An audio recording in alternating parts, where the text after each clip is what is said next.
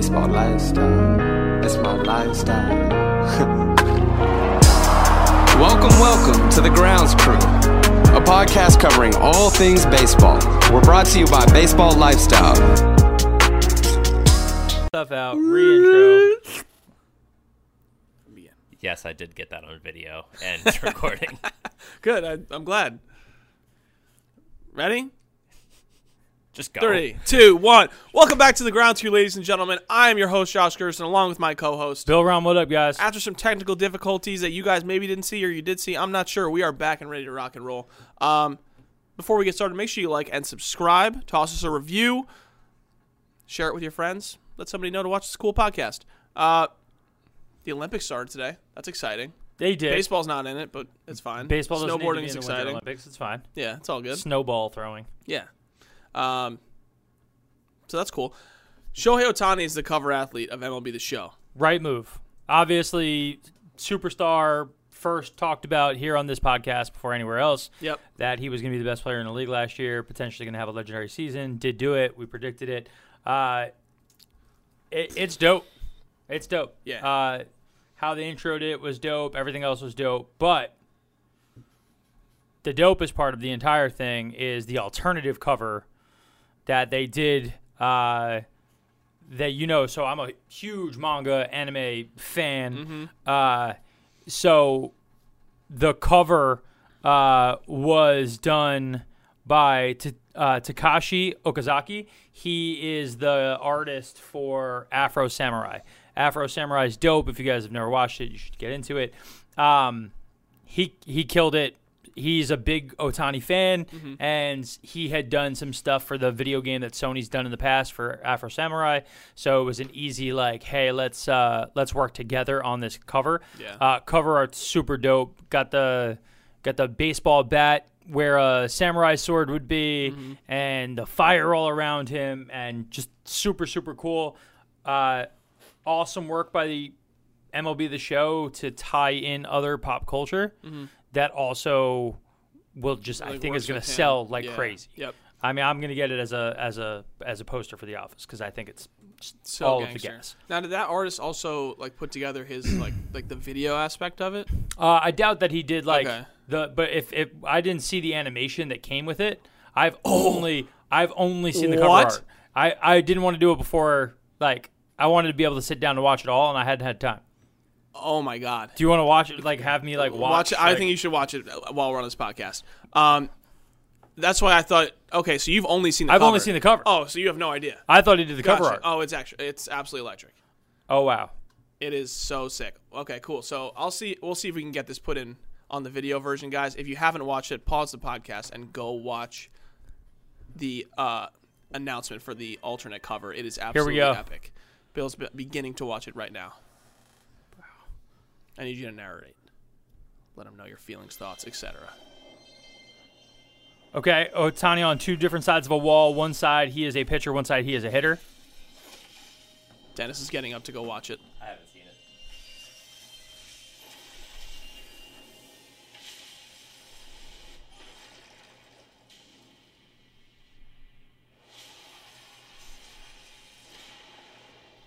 Absolutely epic.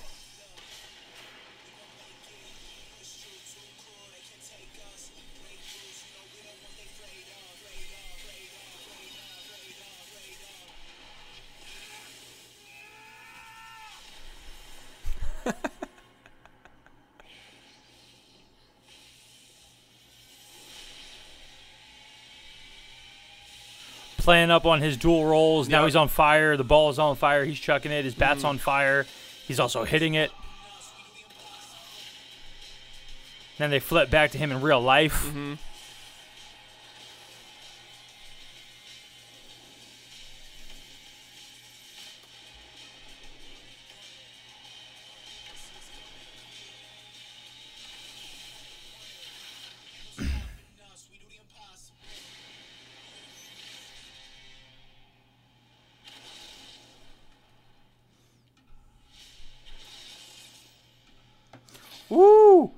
The, so the backside of the cover Mm-hmm. is actually dope. Um, based off the artistic styles of So like, so you can see the backside Yeah, what do you got? of. Oh, word. I actually think that they did That's a, tight. a fantastic Is it gonna be? Oh, so it's probably gonna be like one of like a metal cover or something, Yes. right? Oh, that's sick. and then obviously got it's so epic. the f- the front side of, Right. of this. Um, so again, I would say that based off the the two different artistic designs, I don't think uh, that he did the the animation for it. I could be wrong, uh, but the animation looks much different than but the concept is obviously right. I mean, the yeah. further release of what it was going to be. But no, I would say that he didn't then animate it. Uh, at least it doesn't look like. And if he did animate it, he was going quick uh, because his artistic designs and some of the things that he does from a from a, a, a drawing side, like his artistic look, um, to to give reference is just much more dynamic than that. Uh, so, but uh, I mean, I, I think the cover is incredible. Uh, I think that they did an amazing job. Super, super cool. Way to tie in a whole bunch of different things in there. Uh, yeah, man, fun. Just more fun. MLB having fun, doing stuff like this is the things that make sense. You know, the the uh, the NFL does a lot of stuff with Marvel to make their football players into superheroes. Yep. Uh, there's a lot of like you can get like you know a Saquon Barkley like superhero doll like all that stuff is is cool. Um, seeing this again, cool to tie in the culture, right? Like let's be real. Like uh, there are there are animes and there are mangas and stuff that are about baseball players. Baseball is huge in Japan. Right. Um, they make it like you know I'm I'm gonna turn it up and gasses up a fastball and it comes in and is looping different ways and all of the things that you think about of a fighting anime they just related into a sport. So um, cool to see them like tie both those things together, bring the whole thing around. I have to think that the physical copy of this outsells every physical copy that's ever happened. I'm gonna put a. I'm gonna put. I'm. I'm going to put a small. Uh, like I'll wager on this one. Okay. I, I got twenty bucks that says more more physical copies of this edition sell than has sold since you could start to stream. Yeah, I think this definitely feels like more the first game in a while anyway where I look at it it's like this is a collector piece. Like Yes. I, want to have the physical Yes. game. I, I want the anime version. I want to have that on my shelf and Yes. just be there. I'm. I mean, I'm. I'm definitely like. I would say I'm going to buy the physical version, even Me if I have a download code for Yep. the regular game. Like, I'm gonna. I'm gonna get the normal version because it's just absolutely dope. It's dope. Do you know who voices Afro Samurai? No. Samuel L. Jackson. Really? Yeah. You're out here like, how how do I not watch any of this stuff? It's because y'all y'all think I'm bugging when I'm like, you guys should wa- get. Is it like- American anime? So yeah, Kind of. yeah. Okay. Like, there's always two versions, sub dub. Um, but yeah, man, like there's some that just you should get into. Like, you want to go another samurai one if anybody's just into those recommendations. Samurai Champloo, like that's like hip hop music, everything else, like culture. That's just a wave. That's a that's a vibe. You're looking So- at Dennis. Does he watch that also? Dennis, Dennis, I know is more willing to get down Get on anime. reading a manga or watching an anime. Dennis is just obsessed with Pokemon Legends Arceus right now. So I'm literally, I'm, I'm gonna buy. I'm buying a, A Switch, Switch. uh, so that I can play Pokemon with Dennis. Because I was playing Pokemon with Dennis, and I we, we stopped playing because it was very difficult. Uh, I'm very demanding. Oh, you're, you're asking a lot of Dennis's time. I'm asking a lot of Dennis's time. literally had nothing to do with that. It was just I lost interest in the game. But weren't you up at like six o'clock two days ago to, to play? different something? game. Different game, different Oh, game. okay. So Completely the newest, style. the newest Pokemon game is like an RPG. It's like more of a like open world, legitimate like build your character and go to town. Okay. And there's like like think of Destiny but Pokemon. Okay. Like Gotcha. the game never has to end. Like there, the the hope the hope is that like multiplayer combat, like compete for titles, like mm-hmm. things like that. Like what Pokemon always should have had. Because like I don't even understand it. Like why wouldn't you make a video game where like in today's like era where you could literally have people around the entire globe compete. Like you have Hearthstone contests, you have League of Legends contests, you have all this stuff, mm-hmm. And you don't have a Pokemon one. What's up with the missed opportunities here? I mean, would, uh, no. Would you say Pokemon Go is like kind of like that? Where you No, like, kinda, because you have to be live in person near the Right. person to connect, Oh, okay. versus like doing it in a traditional sense, like on PC or on a console, Mm-hmm. right? Like, and they absolutely should do it. But the problem has always been is that Pokemon will never go off platform. It's literally how Nintendo makes their money now. right. But I feel like if they were to ever let one game become cross platform, Mm-hmm. it would be that they should do it for the RPG version of it. I think they uh, MLB the Show is going to be on the Switch. Yeah, again, they're trying to get more That's and more cross platform. Yep. and that and that's that's what I'm saying. Like cross platform connectivity has become a bigger and bigger thing. Mm-hmm. Um, speaking of which, just funny sidebar: Did you guys see that Bungie was bought by Sony? Yeah. So Bungie, which was originally part of Xbox's like original, like cachet of of like companies, they're the originals who made Halo. Um, were bought by uh, Sony, but Bungie's best game right now is Destiny Two. But Destiny Two is a cross-platform game. So you just bought something from Are the new uh, Call of Duties cross-platform? yes, Okay. Because didn't Xbox just buy the rights to those? yeah, All, all the Call yeah. of Duty? But like more people play Call of Duty every day by a wide margin Oh, for than sure. play Destiny Two anymore.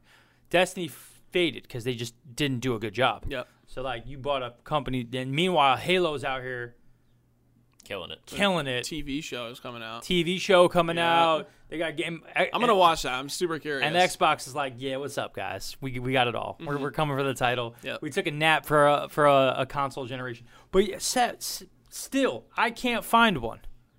I want to get Xbox an One? Xbox Series X. Oh, serious, thanks. Yeah. I can't find a Series X to save my life. Anybody listening to the show right now who has the ends on get me one, I could make a personal call to somebody who probably could find me one. I will trade you multiple PlayStation 4s. I got you all day. All day. Fair trade.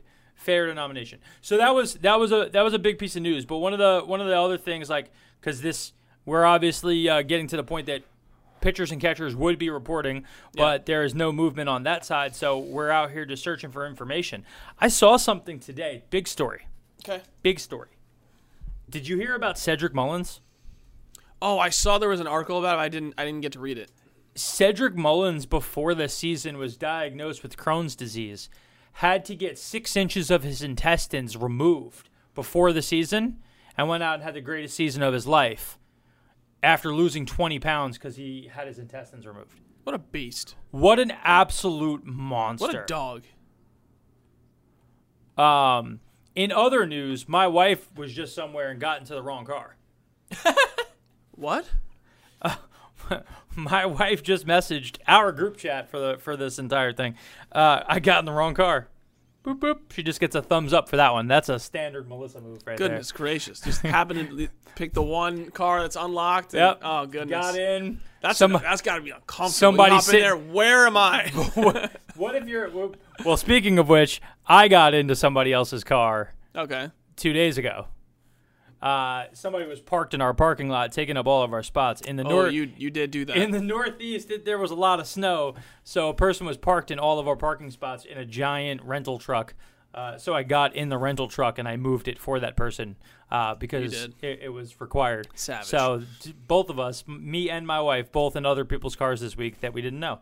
Uh, so it's a family trait. It's a family Hmm. trait. But yeah, back to Cedric Mullins. That's crazy. The only 30-30 player in baseball last year, dude had his had like just lost all his intestines, and none of that was like talked about at all.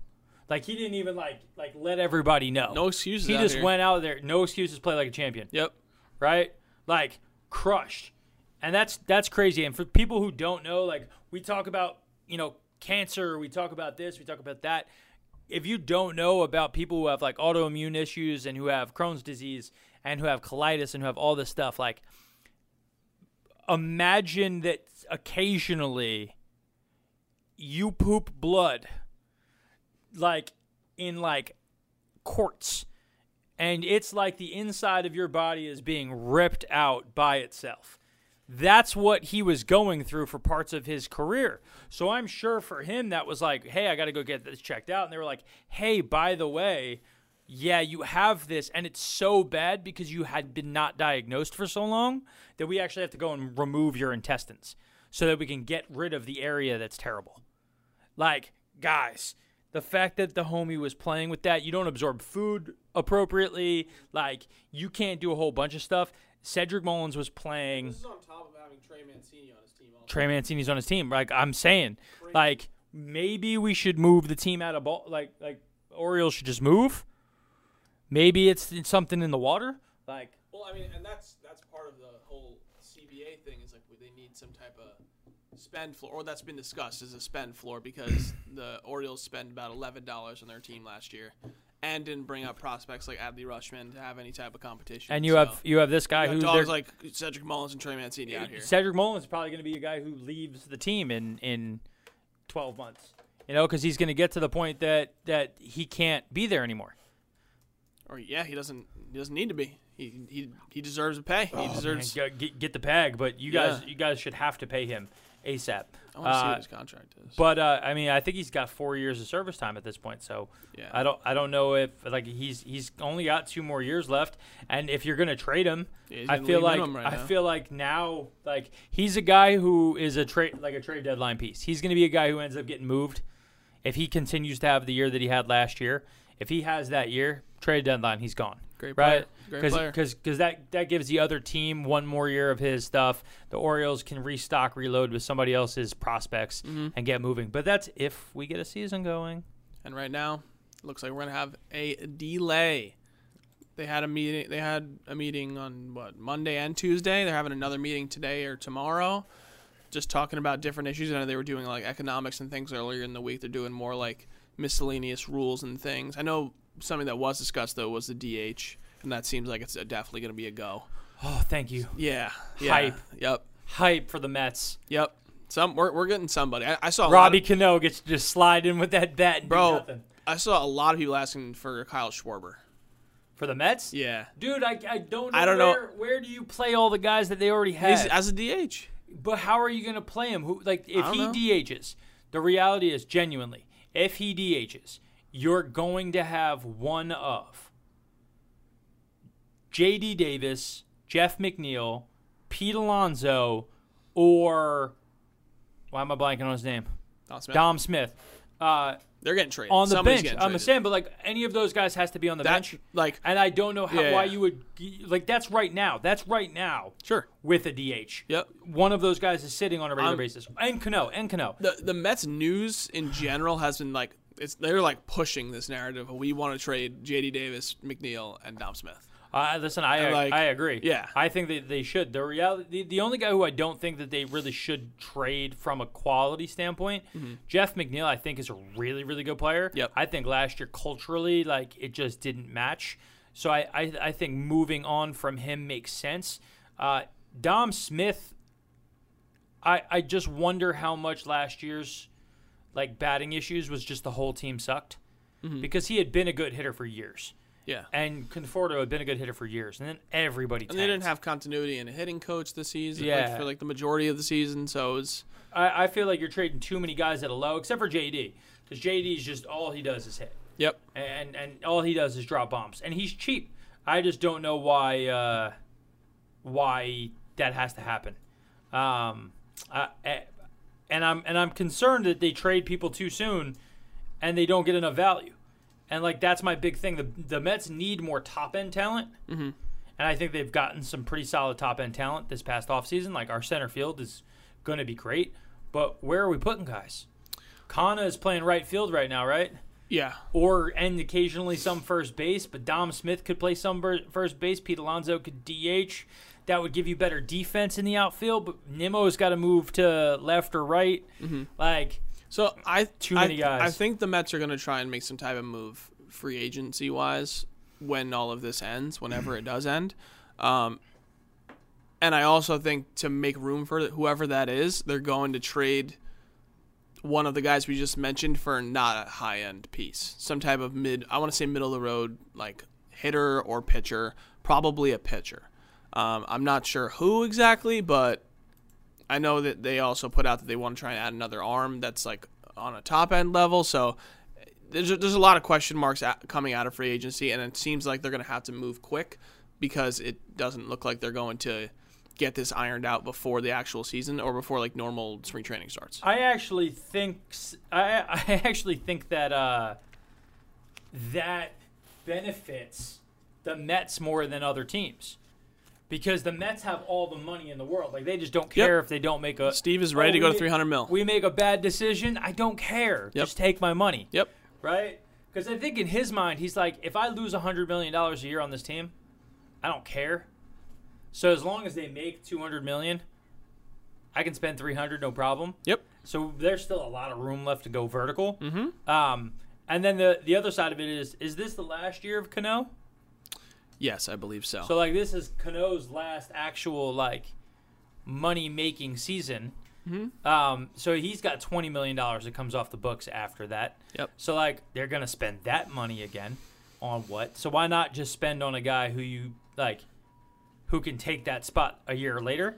Um, I would say yes, I'm with you. The pitching staff still needs somebody. They got deGrom, Scherzer, Carrasco. I think is better than last year was. I think it was just so much weirdness with him. yeah. Um, but he's also getting older. I don't think he's going to be a three starter.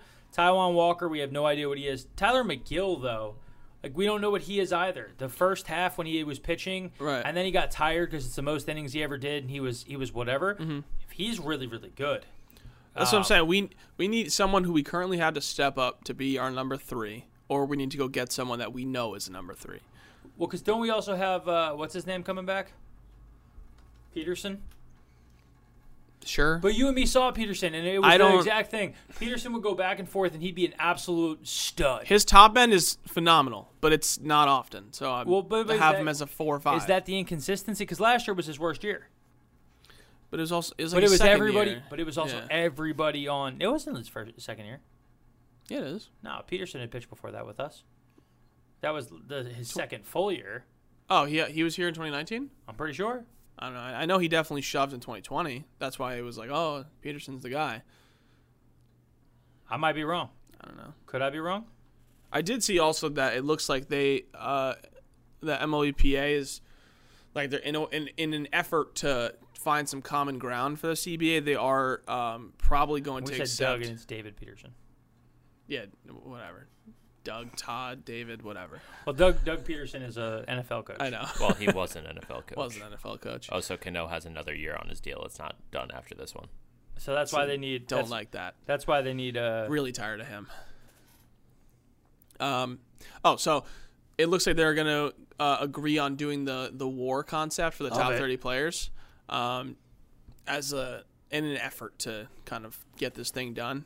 I know that there's still um, what was the uh, big thing that there's giant gap on the uh, like the pre the the bonus pool of money. I believe they're a hundred million off from what their their ask is. Like the the MLB wants to do a ten million dollar pool, and the PA wants a hundred million dollar pool for what? for uh, pre arbitration bonus pool money for like those top thirty guys. Oh, so like the the war only matters, but there's only like ten million dollars in it. Correct. Yeah, that doesn't make sense. And that's what I'm saying. The PAs they are ninety million separate on their number. For I got to look into that because I have to Yeah. understand exactly what they're trying to think with that. My my thought would be that like if if we're going based off of the war, like it's hundred percent on war. But so so that's what I'm saying. I don't even know if they fully understand what each wants. If one like that's so vastly different of what the offer is. I Yeah. need to look into it more also, but it, it- that just doesn't make sense that they would ask for something so substantially higher. But maybe that's more. Maybe that maybe um, they're putting that number. The, the MLB is putting that number because they don't want to do it. So it's like, hey, cool, you're gonna be ten million dollars, but that's it. That's all we're gonna offer.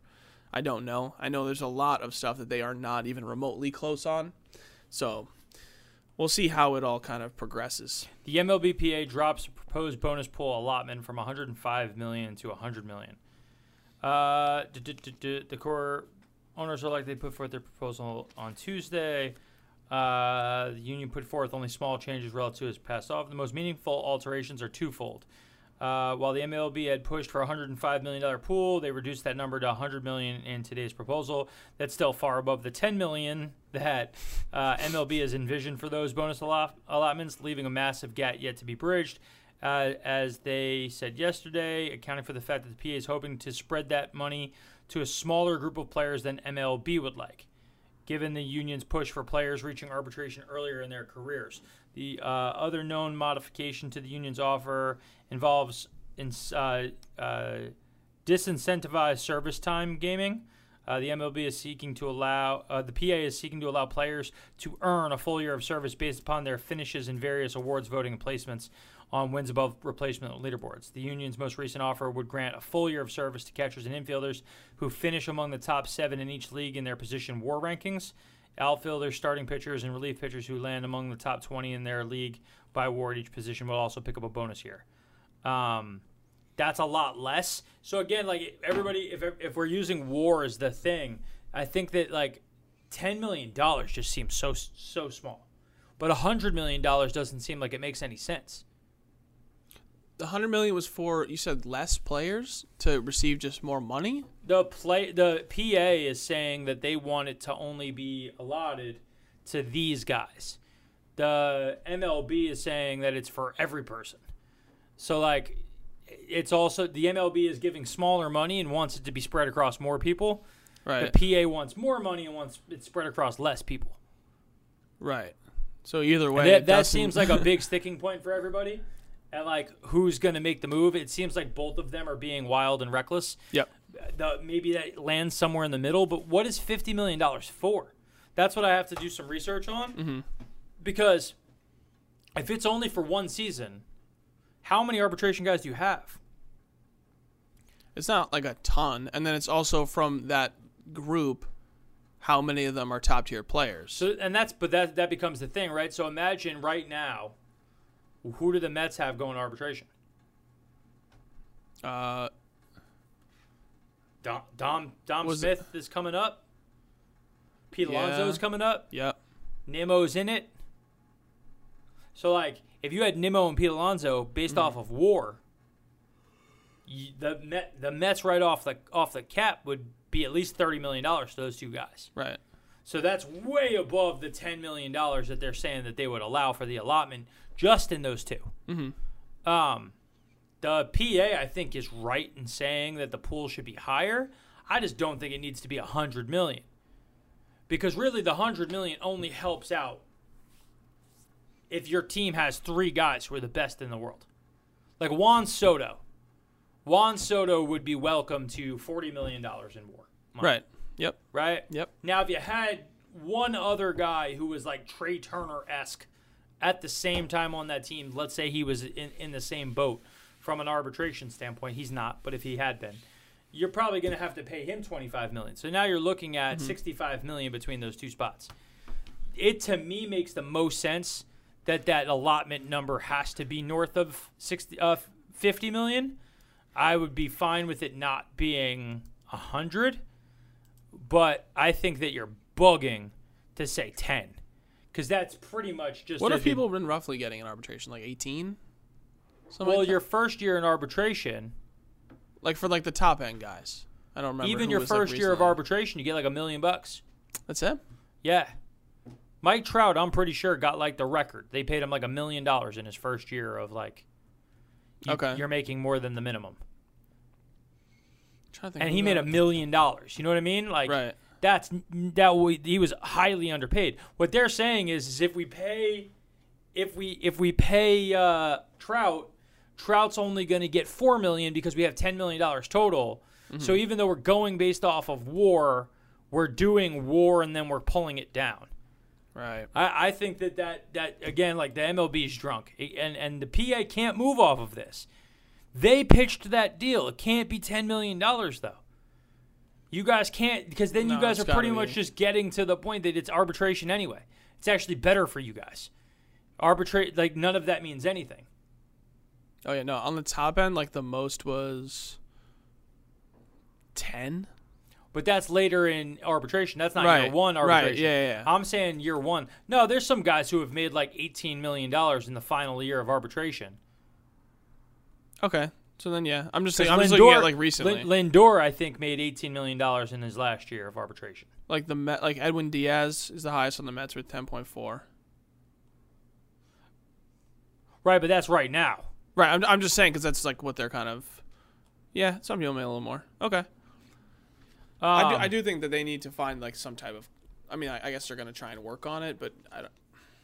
It seems like their thought processes are just wildly different if it's 10 versus 100. Yeah, so so Francisco Lindor made 316k in 2015, five uh, 540k in 2016, 579 in 2017, 623 in 2018. So that's his first four years. Then in his first year of arbitration, he made 10.5. Okay. In his second year, he made 6.5. Then he went to the Mets and he made 43 million. like that's what's broken. That's what I'm saying. Like you can't make it 10. That's a that's And all of those years, he was considered a top five shortstop. facts. Like and that's why we've been saying like I think that the the the um my man on the Rays. Why am I blanking on his name? Wander Franco. Wander. Wander, his contract makes sense because he bought out those years where he would have only made 500K. He's getting what, like 15 a year or something like that? I think he's making 18 or 15, 20 million 18? a year. Yeah, Like- oh, yes, yes, it is 18. That's right. So like he he's making, and I said to you like he'll make more money in his first 10 years of being in the MLB than Lindor. More money. Oh, Like Lindor. So so but think about that. Lindor just made 43 million dollars. Yep. and Lindor won't catch up to uh, what Wander's making until 2024 season or the 2025 season In like in career earnings. in career earnings.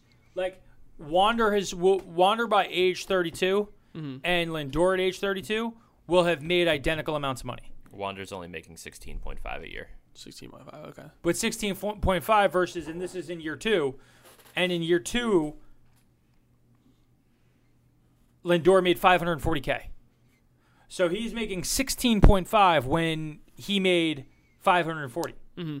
Right? So, like, he's making $16 million more for the next three years than Lindor had made. So by the time he gets to arbitration, where Lindor made 10, he will have already have made somewhere in the ballpark of $48 million more than Lindor had made Yep. earlier in his life. When you then take into account being able to invest that money, the Wander deal is perfect. It's perfect with what the rules have been. My issue is it's not about Wanders anymore because now we have this idea. You sign, uh, fr- you, you, you sign uh, uh, all the young heads to these big long deals when they're 21, 22 if they've proven that they're the guy. Soto's not signing because he wants to be a Met. Um, but He's also going to cost 500 million dollars. But he, he'll, he'll wait, and Steve sure. Cohen, he'll go, he'll walk up to Steve after he's a free agent, and he'll say, "Hello, sir. This is my number on a post-it. This this He'll is my sign it. number. Yeah. I want ten years, five hundred million dollars. Will you be the person to do it?" And Steve says, "Who do I make the check out to?" "Here, do would you like it in cash? I have it in a pool on on the seventeenth floor of my, you know, My bad house. down downstairs underground layer. Uh, that he just has. Have it in actual bitcoins. He'll actually walk to the wall and he'll pull off a piece of artwork and he'll be like, "Here, Here it you is. go. just go sell this to If you sell this now, so actually, here's all of your money for your entire career. Facts. Decide when you want to sell this to make what you want to make. yep. Um, You just look at it for a while. facts. like, yeah. You can just start selling, like letting people look at it. You can make money. Make Facts. a couple million dollars every year. You ever want to sell it? Five hundred million, stacking cash right on you. That's a lot in taxes. Maybe you want to sell that in a place that has less Sell taxes. Texas. Yeah.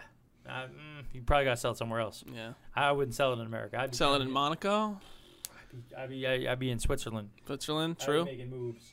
I'd be making moves. Um, did you know that there are places like free ports that you can have like assets and things on, and they don't actually count as part of the country. So as long as you don't bring it into the country, it can sit there in storage and not get touched. Like the physical port counts as uh, international waters. Yeah, Oh, it's dope. it's No, I like a nothing thing. That's so you can then go there and you can see all of your It's connected to the land though. It's not yeah. just something. Okay. Yeah. But and it's at like airports and things like that. Like you- Okay. you, you have these little zones where so like as long as you don't sign and take over the property at any given time, it could just sit there. So now you don't have to pay taxes, you don't have to do anything because you haven't taken the asset in. There's Right. one in Delaware. So oh, like, Dennis. Good Dennis, find. Dennis out here running because Dennis is like Bill's lying. This can't You're be- lying. This can't be an actual real thing. and he's like, "Mm, sure, sure as hell No, is. no, I was just curious where the nearest one was. Well, so- What? That's the one you know of. There's one in New York City. I won't sure tell there anybody. is, I won't. I won't. I won't let anybody know about the, Which pier is that? the things I know. I don't know what you're talking about. um, but yeah, I mean that, that- Go go make your stacks. Uh, but separate from that, it's the guys who are like the the Confortos of the world, like Michael Conforto for the Mets, or Noah Syndergaard, or Jacob deGrom, or any of these other guys. They were really really good players, but later, Pete Alonso. Pete Alonso made more money in his career winning home run derbies than he has from being a player. Yep. I'll repeat that again. I've said it on the show before. We all know it, but we'll say it again for, for enthusiasm for the topic. Pete Alonso has made more money winning the MLB home run derby at the All Star game than he has made as a player. That is what's broken. Is like Pete's out here like one day of work, baby. Makes me all my cash Facts. makes me all the stuff I need. That dude has has the record for most home runs that a rookie has ever hit. He's one of a handful of players who have hit 50 in their lifetimes. And the dude made $500,000 to go do that. That is broken. That dude should have been able to go to his war and be like, I am a top five first baseman. Pay me mm-hmm. 14 million. This year is his first year making some actual cash. But what's the actual cash? Seven million dollars. Seven million dollars. what would Pete Alonso- Comparatively speaking, he's Hold- made like what hold- one million dollars. Dennis, pull, do me so, but do me a favor, Dennis. Pull me up top like top salaries for first baseman.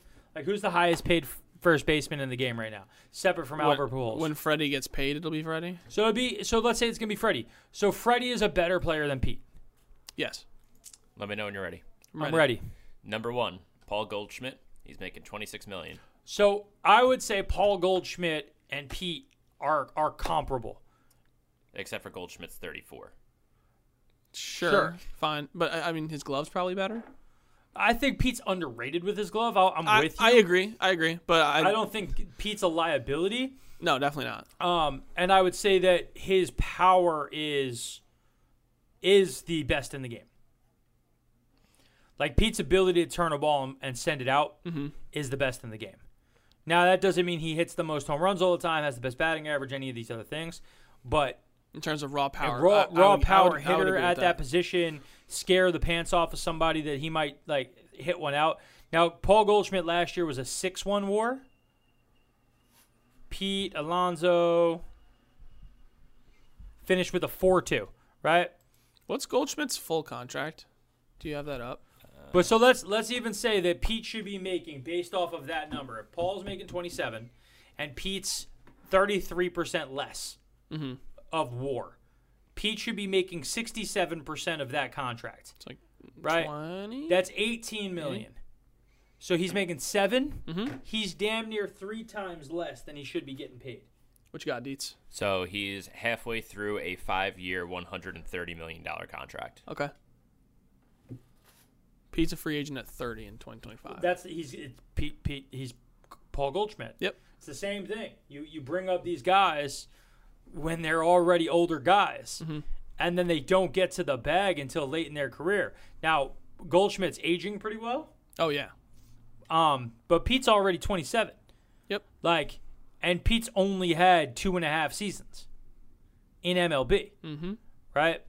Um. But his OPS is damn 900, It's a great player. and that dude is making nothing. So so let me ask you this: Are if you're Steve, are you are you paying Pete his like long term deal when he gets to thirty? Honestly, no. Okay. You're- right this second because Mark Vientos exists. Like my Mark Vientos love Mm-hmm. ding, Run, runs deep. goes deep here. uh, uh, Vientos, a good power hitter, six three. He can still add some size. He'd be a better defensive player than Pete. I don't think he'd be the home run hitter that Pete is. Um, But if there's a DH in the world, but if there's a DH in the world, I could see Pete moving full time there and Vientos going first base. well, Vientos or will Canha probably be going- there. Huh? Vientos is going to be here soon. This year, maybe next year. and he's younger than than Brett Baty, who's the best player in the in the system, right this 2nd Mhm. Um, Francisco Alvarez, a catcher. I, I think this is the last year that he's not the catcher. Okay. Um, but I, I don't think that they're going to pay him early because they're going to let McCann's money run out before they ever consider giving him the bag. Yep. Um, but what what's the incentive to pay a guy early? Uh, I guess if it's Unless he's Honestly- going to outpace a, a dollar amount, right? so, so that's that's why Wander Franco is like the perfect example. exactly. Uh, honestly, I would say Ozzy Albies is another great example. Yeah. He, got, I mean, his contract like sucks for the amount of talent he has. He's getting paid like eight million dollars a year for like the next six But years. didn't they jump years. Albies even earlier? Yes, it was super early, and that's why everyone was like, "What are you doing? Like, you're going to be a, like an expensive second baseman." But but Ozzy Albies again, I don't think the deal is as bad as everybody thinks it is. And maybe I'm wrong. I could have I could have I remember it being like a big topic of like this. This is not ideal. Let me see. His contract is through 2027. He makes seven million dollars a year. So it was. Call it 2020. Call it an eight year, eight years, forty-two million dollars. So when did that deal get signed? Um, 2020, 2021. No, so he on April 11th, 2019, the Braves 2019. second base, baseman Ozzy Albies agreed on an extension. So that was after Ozzy Albies Oh, 20 seven years, 35. That was after Ozzy Albies 2018 season. Yeah. So my question is, and my, my thing to that is, after 2018, Ozzy Albies was a 757 OPS second baseman. Mhm. He had not made an all. He did not then make an All Star game the year after. The year after that, this past year, he finally made the All Star game again, but he batted 259 with a 799 OPS. Mhm. Now I, but he hit 30 home runs. Right? So he he And a Gold Glove caliber second baseman. Thou thousand percent. Um, my thing is, is that when you when you look at what he's got, and you look at when they signed him, Mhm. they bought out 2019, 20, and 21. Right for the team, it's a great deal. I think for the player, it's a good deal. I think you can get more money than this. But I but when's the when's the contract up? 2027 when he's 30. Does it end in 2027? Yep. Yeah, then he got screwed. Yeah. Then he screwed himself. Cuz like he he the the 7-year deal isn't even long. It doesn't get you out truly at the at the height of yourself. Probably getting out at 29 would have made sense. But he was overpaid for how good he was for 3 years. This last year is the first year where you're like, okay, now I got to start thinking about it. Mhm. Because the other years he was in it like even the year he was an all-star when he was young, like he wasn't a superstar. Like, because when we're if we're looking at because because the idea with him is you have to look at like Francisco Lindor, right? He hasn't actually even graduated yet to the full seven million per year. It was one million for 19, 20, 3 million for 21. This year he's making five, and then next year he gets to seven. Yeah. So if it's seven years, thirty-five million dollars, it's actually five million dollars a year, Right, average, yes. right? So Yep. it's an average of five million dollars a year. Right. Um, my thing is again, you go back in time for where his contract was and where he was. 2018 was also his first actual year of counting, Right. so he wouldn't have exited. He's, he would still be for So sure. 20 he'd be he'd be on the minimized version of things for 2019, 20, 21, 22, 23. 24 would be the first time he'd be a free agent. yep. And he's a free agent after 26? He's a free agent after 30. No, after Oh, 2026. 27. After No, 27. in 27. In, in year 2028, he's a free agent. Yeah, then his agents his agents got hosed. Yeah, a little bit. I'd stop playing baseball. I just quit. Just Antonio Brown this thing. Yeah. Get me off this team. Yeah.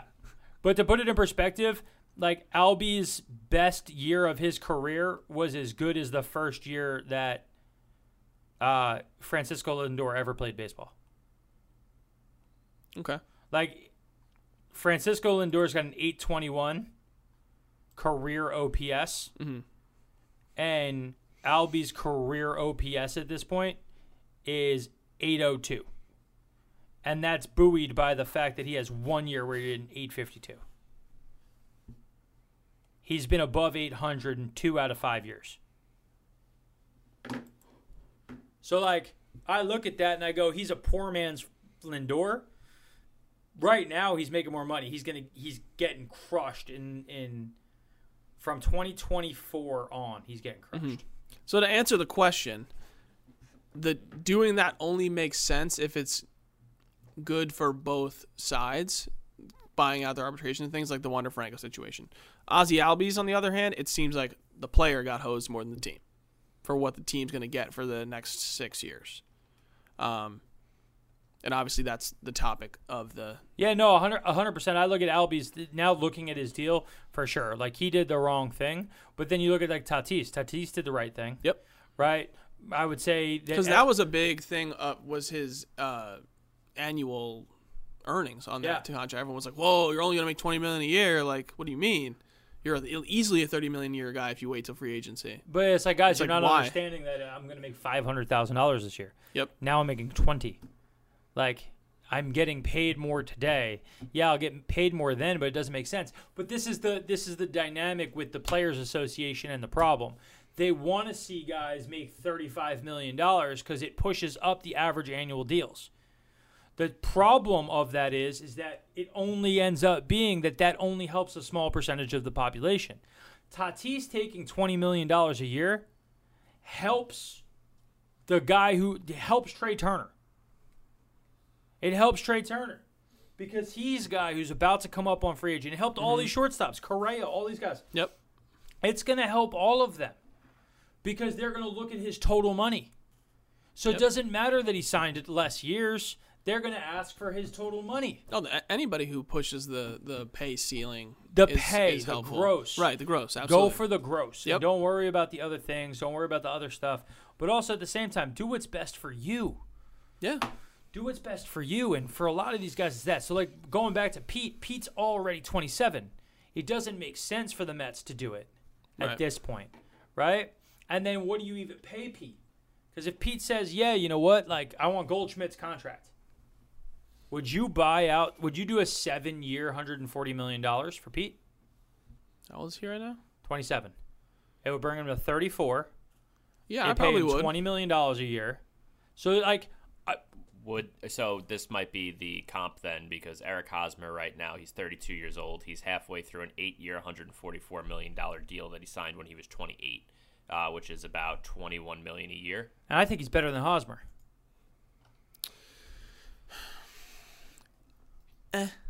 I would say they're comparable. I'd still say Hosmer is a better glove. You're you're you overdo glove. No, I'm just saying base. when when when you look at uh, a first baseman is more two dimensional. It's like can you field and can you hit. It's not about can you run, do you have range, like whatever. It's yeah, but I think you. I Freddie think you, Freeman's an MVP because he rakes and also is a Gold Glove. But I think you vastly overrate glove. Eric But- but- Hosmer. so- Eric Hosmer hit 12 home runs last year. He was a one WAR. For sure. So so, So he's four. So that's what I'm saying. I think Pete Alonso's four times I think better. Pete's a better hitter than Hosmer, which outweighs the fact that his glove isn't as good. So in to answer to Dennis's question, yes, I would do that. but deal. that's why I'm saying he's a better player than Hosmer. that's that's why and Goldschmidt's like, probably meh, meh. all right. Whatever. Hot, like put it in perspective. Fine. Hosmer in 11 years, in 11 years, has 188 home runs. Right? I, I think I just have the image of like Royals Hosmer in my head from I think Like that also could have something to do with it because he's got the ring. He probably got a little bit more money added to it. in, a, sure in 11 at- Yeah. years, in 11, in three seasons, I'm one still of triggered from 2015. That's in, what it is. in three seasons, one of which was the shortened 50 game season that Pete played in, Pete's got 106 home runs. In 11 years, with one of those years being the shortened season, Hosmer has 188. Pete Alonso is going to pass Hosmer's home run total for his career next year. Not this year, next year. So in year five, he's going to have hit more home runs than Hosmer has hit in 13 seasons. He it's not close. So I would say again, uh, if if Hosmer's that, yeah, I would buy out Pete's arbitration years to get there for 20 million a year. Like it would, but the thing is, is can they put the money on the books this year? And at this point, I don't think the Mets want to do that. No, I don't think so. If they're gonna sign him, it would be next year after after somebody else's money comes off, mm-hmm. like Trevor May's money.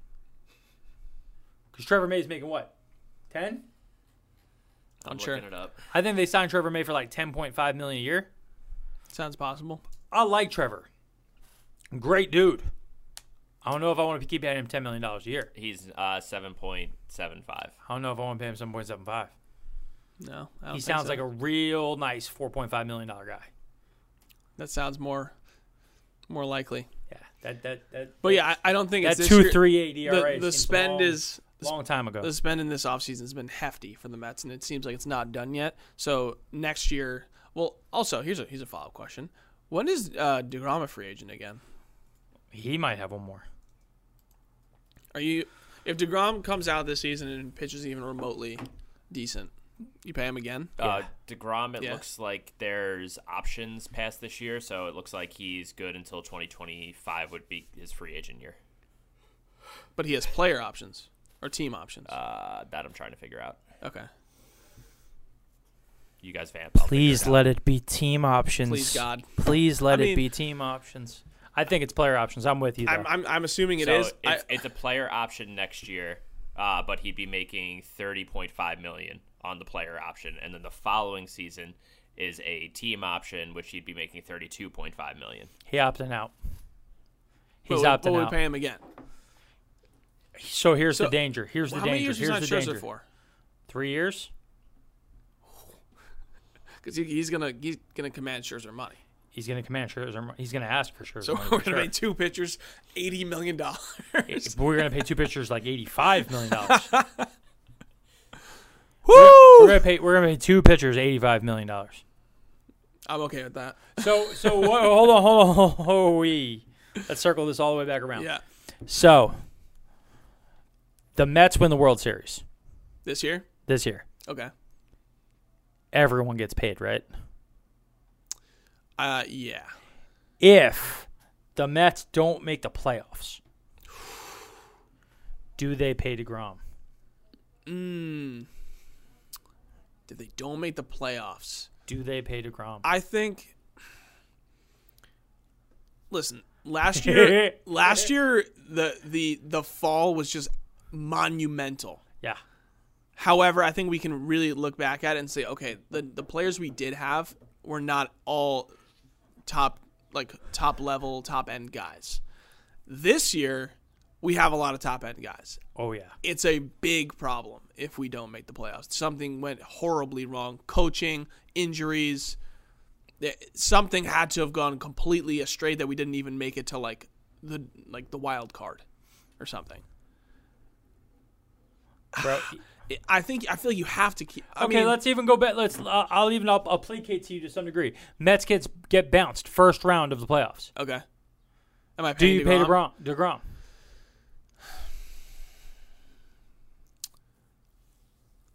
His elbow's a ticking time bomb at this point. So Kinda, like, yeah. to, to to this is my point. It is a bit scary. This is my point. And my my thing really goes back to for for me for a lot of things is if if Steve really doesn't care about his money, Steve should buy out Cano in his last year. Because if he buys out Cano, it doesn't go on the salary cap and it doesn't apply to any of those things. So if he buys out Cano next year, mm-hmm. because it'll only be one year he's buying out left, right? And Cano's deuces, Yeah. right? He buys out Cano. Mm-hmm. The Mets then have a problem of Lindor's money keeps going up, Scherzer's money goes up a little more. You got to now think you got to pay Jacob. Who's the other third pitcher that's coming in? You're gonna have to pay Pete soon. Well, I mean, there's also on the flip side, you're going to have potentially three starting players that are going to be making league minimum Who? in the next. Um, Alvarez, Baty, Vientos. If those guys but are that's my thing. Where are they playing? so Nimmo, you're gonna have to pay Canha's- soon. Canha's only a two year deal. But Canna's only a two-year deal. But Canna is not going to get bought out after after next this upcoming I'm not year. saying he is, but I'm saying you in have- two years from now, You're going to have Nimmo, Canna, and you're going to have Marte in outfield right? Can for the next two years. sure. You're going to have Dom Smith and Pete at first and DH. You're going to have Francisco Lindor at shortstop. Mhm. You're going to have second base, third base, and catcher with any type of variability. Yep. You right now have J.D. Davis, Jeff McNeil, McCann. Right? Where are you going with anybody? I think from, uh, like the Because the you're talking about Baty and all those guys. All those other Sure. contracts come up. We have to the happy them. marriage of having top tier talent and then also having your supporting cast members be affordable. You have to kind of assume that you want to keep Pete. As much as Nimmo is a great player, he's probably replaceable. No shot. He's not replaceable. Kind of replaceable. Not at all. I understand that he has a decent average, has good at bats, decent defender, but you if I, if I told you tomorrow Brandon Nimmo sprained his ankle was never gonna play baseball again, and Khalil Lee is his replacement at I- half we- a million we- dollars a year, We're we're we're in trouble.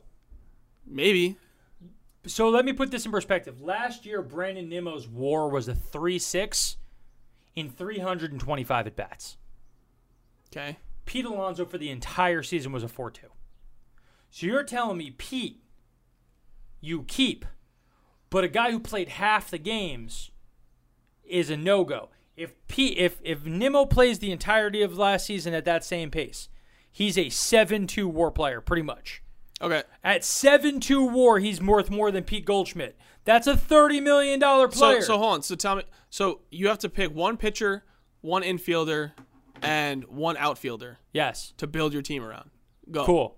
Nimmo, Lindor, Well, you already you already have Marte for the next four or five years. But I would rather have Nimmo over Marte. You're telling me I have to pick so then why do we sign him? because we're paying for everybody.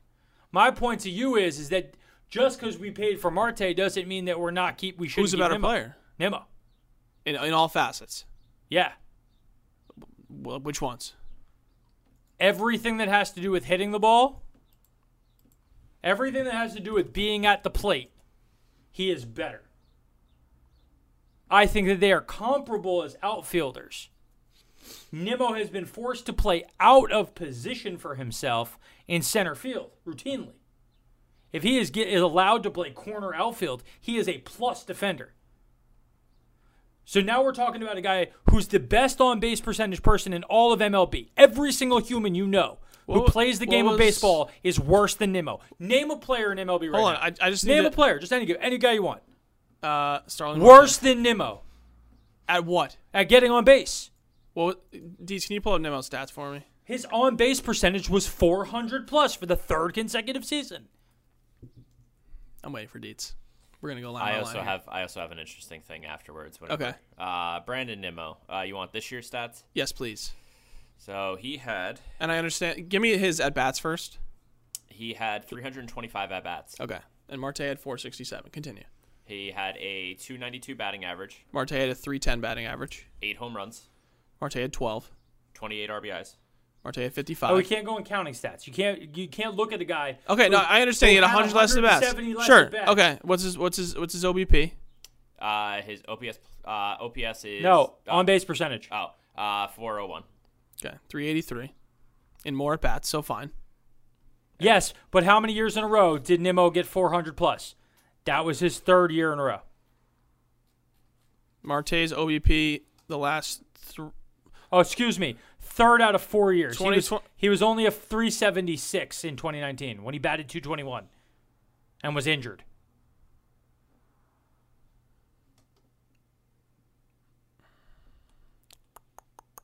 Okay, so fine. From an on base perspective, I agree with you.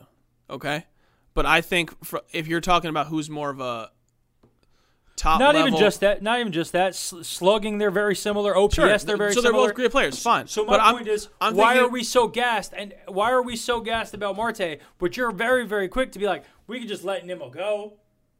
because we? Uh, I'm saying from a perspective of if if money becomes a question, even though it doesn't seem like it's going. Yeah, to I trade Marte. okay. Because how old is Starling Marte? 33 and change. How old is Nimmo? 28, 29. Don't know. He's 28 and 313 days. 28, 29. So we got a guy who's four years younger, who's the same player in almost every other facet. Yeah, I, I have my answer. I'd rather go with Nimmo. Nimmo gets so underplayed by everybody always. Mm-hmm. Now I'm with you. He ends up picking up these injuries. He misses weird time. Like things happen to Nimmo. But when you look at Nimmo's seasons where he gets 500 plus at bats, you start scaling him together. He is an absolute Listen, unit. I love watching him play. I'm, I'm not saying I I personally want him as a player. 20 I'm saying if we have a limit, which I don't think we do. 2018 is the last time Nimmo got 500 plus at bats. See, that's bad. And in that season, he had 28 doubles, 8 triples, 17 home runs. He had a 404 on base percentage and an 886 OPS. so at, at what point does he have the And in injury 28 prone in tag 2018, that would have made him that would have made him a 24 year old. At 24, he was an 886 OPS, 20 home run guy. Great, player. Listen, I'm I'm on the same page as you. I get that. At what point does he have the injury tag where it's like I need to get someone who's going to be here for 155 games? He has it already. Right.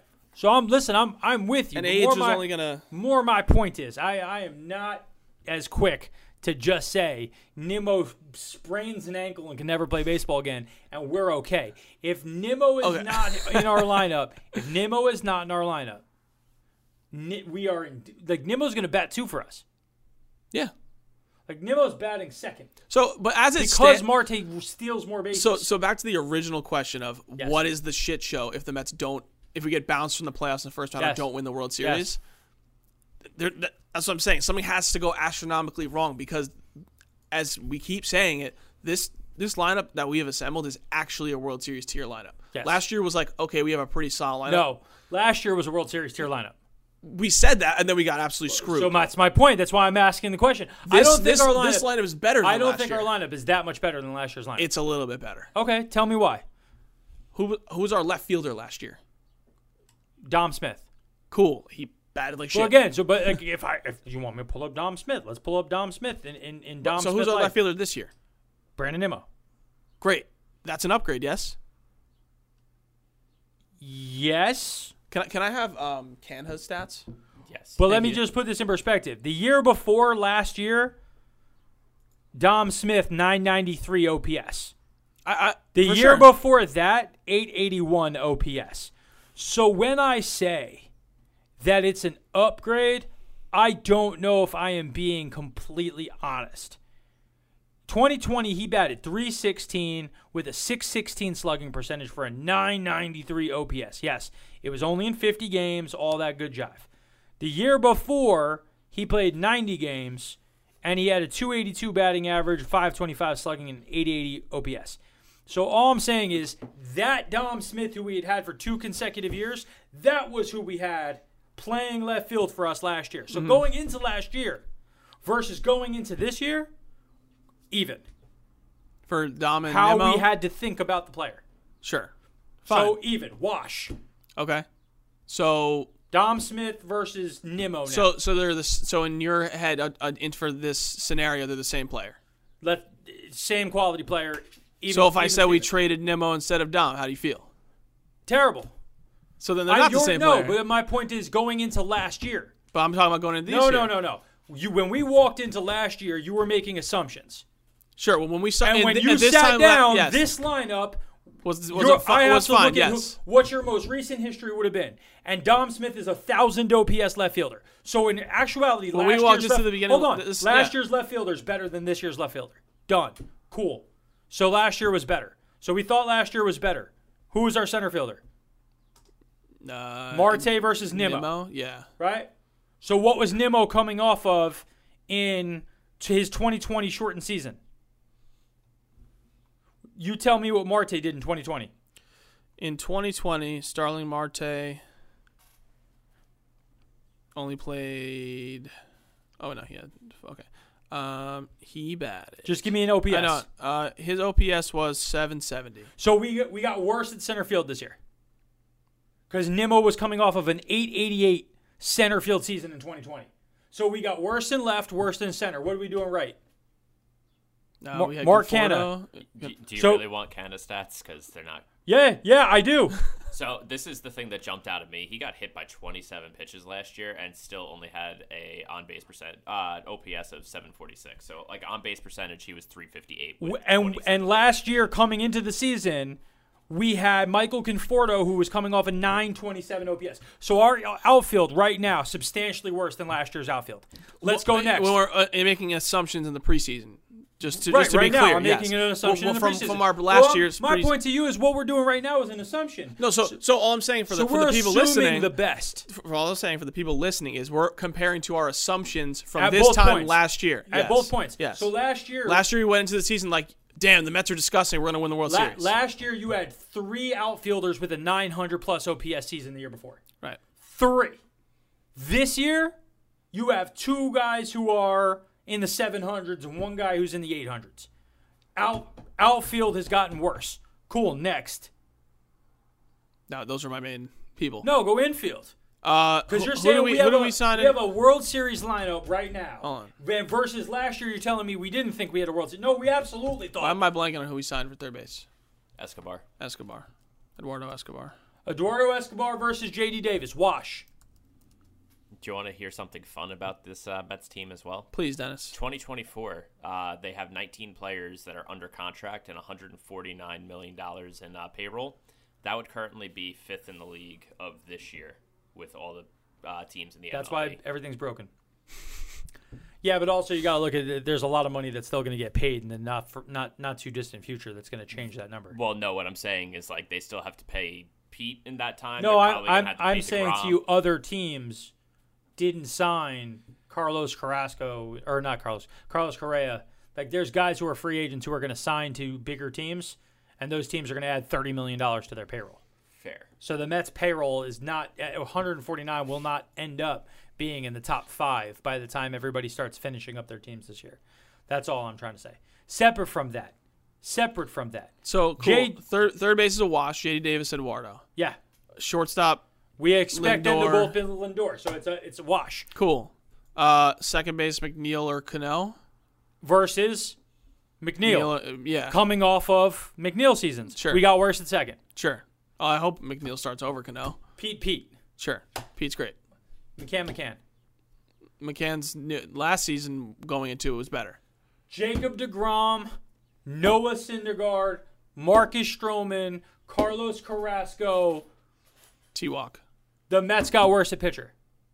Even So the adding Mets Scherzer. have gotten worse as a hitting Did club. we? Yeah. Oh, okay, so we subtract subtract Stroman going into the season, but it's now And it's Syndergaard. Fine. But now it's deGrom, Max Scherzer, Carrasco, T Walk, and Yeah. and T Megill. Yeah, we got worse.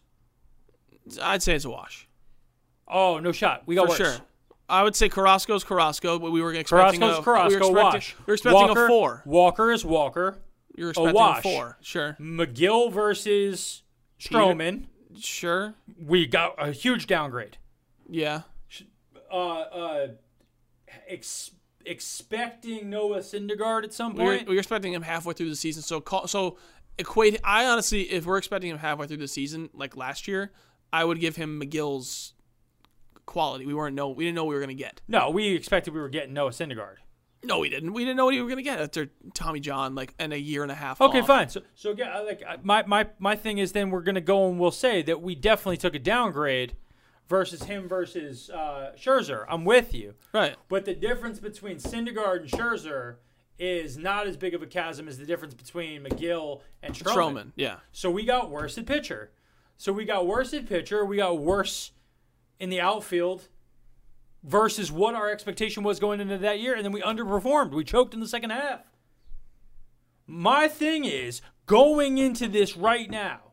Yes, we got Scherzer and we brought him in. I think Escobar's a good player. Can I think will will be a fine, serviceable guy for us to have out there. He's he knows how to win. We talk about the clutch hit percentage. He he hits okay I in think the ju- clutch. I look at him as more of a at a, at a cons- consistency perspective versus Conforto. I just think Conforto's just always been way too up and down. but we again we we downgraded from what Conforto's best is. Can- Canha Right. has never been Conforto. Yes. Conforto is a better player than Canha. So no matter what, going into this season, I don't actually look at this and say that you could reasonably say that we have more hype mm-hmm. separate from Scherzer. But my thing is, is our overall pitching staff is still light Yes. Versus last year's team. I'm I'm a little more comfortable with Marte in center field than I am Nimmo, but it's fine. I, I think that Marte versus Dom Smith balances the Mets lineup better mm-hmm. because it creates a situation where we have we're replacing Dom Smith potential big bomber hitter mm-hmm. with a guy who can actually lead off, steal bases, and and score on a single from second base. Yep. We did not have that as much. So thus we had little parts of the game that if we weren't hitting home runs, we were in trouble. So when I look at those things, I go, cool. We have some some upgrades. J.D. Davis is always undersold as a third baseman for us. He has been, will be. We have a guy coming in who was an All Star last year, but I don't necessarily think he's a, a, a massive difference from what we had with J.D. Davis. So I'm, when I'm looking at the true lineup, our, our biggest reasons why we have hope is Lindor's start to the year was an abysmal. Mm-hmm. Pete Alonso's start to the year was abysmal. If both of those players play how they finished, the Mets are going to be a much better team. Because I would then expect Marte and Canha and like our squad mm-hmm. to play better overall. And then we don't know what Robinson Cano is. We don't know anything else. But I'm standing by. We ex- we thought last year's team going in. The only team that I could look at was the Dodgers. Yep. Well, when we were looking at the projections for the year, we were like, guys, this is ridiculous. The Braves not shouldn't be above us. Whatever. No shot. Braves ended, ended up winning the World Series. Yeah. So And part of that had to do with the collapse of the Mets. yes, hundred percent. We we went into the All Star break with a six game lead, and like we yeah we were gonna play four games against the Pirates. We could have run away with the division in August, Yep. but you know, collapse of the century. So that's why I'm saying if this is a collapse again, I don't know what happens. And listen, that's why Because last year's team should have been a team That's that why baseball is so interesting. for everything. It's not. It's not the Kansas City Chiefs or the Buffalo Bills where you know, hey guys, we're probably going to win ten games and be a Neither excellent team. neither team, Yeah, neither team in the Super Bowl. I know. That's crazy. So again, I, listen.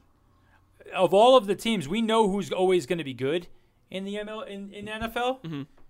The MLB, you have just this dramatic shift of quality, and it's why I go back and I say I know it's because you have Jonathan Villar and Kevin Pillar starting too many games, Mm-hmm. and not Khalil Lees and Brett Baty's and Mark Vientos. I mean, because that, that is that is a very real thing too. Is like the NBA, the NFL. You get the guy who's brand spanking new, 24 years old, coming in every single year and, and refreshing Facts. and adding a Look new. the, the Grizzlies are great all of a sudden. Why? Ziaire Williams, really good player, got dropped in the draft. John Morant, love him. superstar player, only 22, 23 years old. Yep. Like those, their young players have changed the entire Cleveland Cavaliers. Another, they get the kid Mobley. Mobley comes in. Now all of a sudden their defense is in, incredible in- in the paint, and they have a good uh, point guard. Yep. Magically, that team is now winning games. It's because young players are are given as equal of an opportunity to start in the NBA, unless you're on the New York Knicks, of any any any of the sports. NFL, same thing. Uh, uh, you look at the you look at the um, Jacksonville Jaguars. James Robinson was an undrafted rookie free agent who came in. They gave him the starting job and killed it. They they then had a new coaching staff come in, and a guy gets drafted super high to be the guy in the end of the first round, and he ends up hurting himself, and that the same guy runs through the through the world on it again. The MLB doesn't have it, so you have this terribleness because you don't have good players playing. They're in the Yeah. minors, wasting away. We, we have we have this weird situation where like the NBA, you can have an NBA starting lineup that's all young guys. Right? Yes. and it's you get a you get a casual MLB starting lineup that's maybe all young guys, but they're all terrible, or maybe it's one or two young guys and then a bunch of really old guys that are on the way out of the and like the, just the quality of the game is so random almost. Yeah. And it's bad. And it's bad because you have a consolidation at the top of all the best players. And then you have bottom teams who are trying to control guys as long as they can. And then they, they let them play for a couple of years and then they trade them to the good teams. And I think if if you're looking at it like the NBA is a little bit easier to like quantify it. If you if you look at a, a good team, you need some veteran presence, but veteran presence on from five starters can be two of the five. Yeah. So if you're talking about that, sixty percent of your starting team is young, up and coming guys. If you look at an MLB field, it's maybe two. Yeah, nine. I, like I, I actually I, I look at because you have the the the difference between the two sides, and I'll I'll give the the I think the NFL is actually better because you can look at it eleven verse nine. sure. um, because you can look at it at just that side of the ball. Yep. Ja'Marr Chase changed the entirety of the Cincinnati Bengals. Mm-hmm. Right, one player, rookie, hadn't played football in over a year because he sat out with COVID. So the last time he played was the last time that he played with the quarterback who had been a rookie the year before. Ja'Marr Chase is now the best receiver in the NFL. He's 22, mm-hmm. 21, But I mean, if you look at their and whole he changed it. their whole receiving core is a bunch Well, of young guys. but I'm right? more Like, saying that that You got one, one young spark guy plug, came absolutely. in, and now coverages are shifted to him. You have multiple guys over there, but he's able to come in, and the rest of your team is great. But that one guy, if you had replaced him with the fact that you kept throwing the football to Tyler Boyd, Tyler Boyd's not a bad player, but he's not Ja'Marr Chase. Yep. The MLB's problem is they will play Tyler Boyd till he's 35, Yep. so that they don't have to bring up Ja'Marr Chase until he's 23. and I think you look at like the you look at every team in in those two other sports. It- it- they have at least one or two guys that you look at as like those are going to be our spark plugs. Yeah. Those are going to be our guys who are going to be with us for a while. If you look at a team like the Pirates, they don't have anybody. Like there's nobody like that. There's, there, there's no like trying. Sure, the the Orioles have Cedric Mullins, but other than that, not much surround like supporting cast. Yeah. They, and they're not bringing up the Adley Rutschmans of the world who are Yeah. going to be be adding to that. And it's like, well, why? And that's why I think it, it makes the game so much more dramatically bad. And I look at last year's Mets team, and it's the perfect dichotomy of the problem. You had three guys who were killing it in the minors, killing it. And you refuse to bring them up and see if they were better than the veteran, always going to be a backup guy. And it's like the fact that in this league, that's always what it is. Meanwhile, you go to the NFL, right? Yeah, we, we have this old veteran guy who's on our team. Dude gets cut for the rookie. Uh, uh, Lenny, Leonard Fournette got cut for James Robinson. Andre, the seventh overall pick in the draft a couple of years earlier was cut because they saw what they had in an undrafted free agent. They spent no draft picks, no money, and they cut the other guy. You're, that does not happen in baseball. Baseball goes and goes, mm, no, we're just going to let this guy ride out and let him play till he's 36 because we'd rather just pay him minimum than see this guy end up being great and have to pay that guy more money too soon. That is makes such a worse sport. And just one Yep. team take advantage of the fact that everybody else is retarded. And this is why the CBA is going to be broken. Yeah, and and one final thing before we close this off because Dennis telling me that we're we're running for a while. I'm, I think we've only been going for like two hours now. Oh, that's it.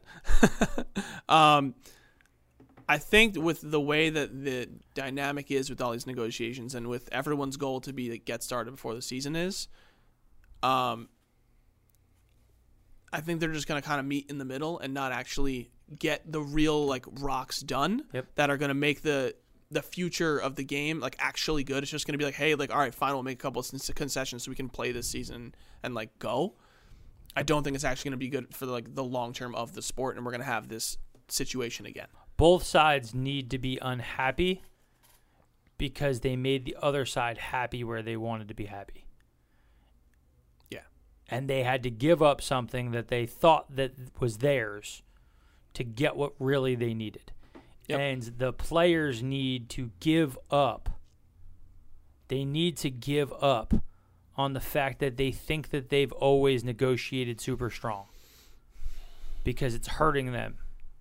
Because they they they messed up a long time ago and they didn't know it. Mm-hmm. Now they're trying to put a band aid on a gash that they've let get gangrenous. Mm-hmm. Bro, chop the leg off, man. Move on. Well, and then and that's the the tough decision. So we'll see how it all unfolds. It it seems like it's going to be a, a slow-ish process. They're I know they're still trying to hopefully get things going on time, but it seems unlikely. So we'll keep you guys updated. Um, thanks for listening. Thanks for watching. Make sure you like and subscribe again, and we'll see you on the next episode. Ohtani to the moon. Baseball lifestyle. It's my lifestyle.